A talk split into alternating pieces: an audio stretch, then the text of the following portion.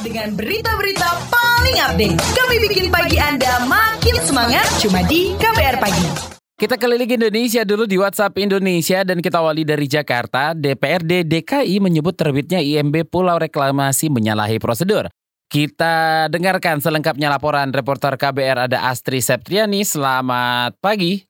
Selamat pagi, Ketua Fraksi PDIP DPRD DKI Jakarta Gembong Warsono menilai keputusan Gubernur Anies mengeluarkan izin mendirikan bangunan atau IMB kepada pengembang di Pulau Reklamasi menyalahi prosedur. Ia menyatakan IMB seharusnya dikeluarkan setelah dua raperda yaitu mengenai rencana zonasi wilayah pesisir dan pulau-pulau kecil atau RZWP 3K dan rencana tata ruang kawasan strategis pantai utara Jakarta atau RTRKS disahkan. Gembong mengaku DPRD DKI sama sekali tak dilibatkan soal penetapan IMB tersebut. Kata dia, keputusan Gubernur Anies ini bisa saja dicabut jika terbukti menyalahi aturan. Ia khawatir jika IMB dikeluarkan lebih dulu, ternyata wilayah yang diberi izin tak sesuai dengan peruntukan semestinya yang ditetapkan oleh Perda Zonasi. Sebelumnya, Direktur Kampanye Perkotaan Walhi Dwi Sawung menyebut penerbitan IMB di Pulau Reklamasi Teluk Jakarta dapat memberikan dampak buruk pada lingkungan. Menurutnya, dampak buruk tersebut adalah pendangkalan sungai dan perubahan arus sungai sehingga menyebabkan penumpukan sampah. Demikian saya Astri Septiani melaporkan. Aci Septiani, terima kasih. Selanjutnya kita menuju Aceh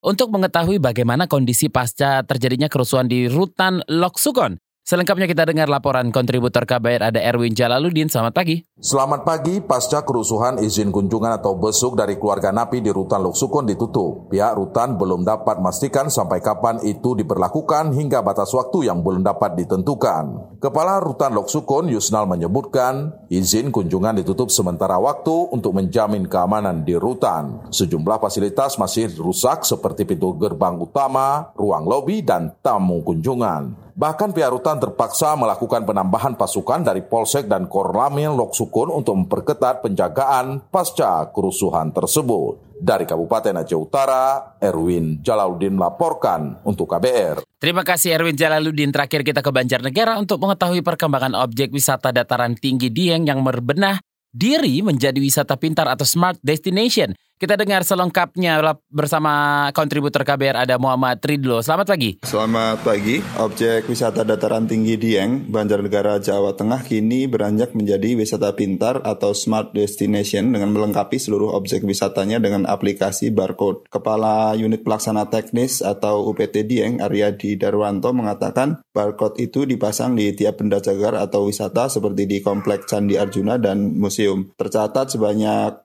8 candi sudah terpasang barcode, sedangkan di museum sebanyak 20 benda koleksi sudah dilengkapi dengan barcode. Dia menjelaskan barcode berfungsi untuk memberikan informasi tentang potensi wisata di dataran tinggi Dieng. Wisatawan juga dapat memanfaatkan aplikasi di ponsel melalui scanner atau pemindai untuk uh, memindai barcode yang tersedia di semua objek wisata di Dieng. Dengan aplikasi itu, wisatawan dengan mudah mendapatkan informasi sejarah-sejarah candi, cerita beberapa dewa Hindu atau arsak koleksi Museum Kaliasa legenda di Dieng, vulkanologi, geotermal, budaya, dan paket wisata yang ada di Dieng. Demikian laporan Muhammad Ridho dari Banjarnegara untuk KBR. Baik, terima kasih Ridho. KBR, inspiratif, terpercaya.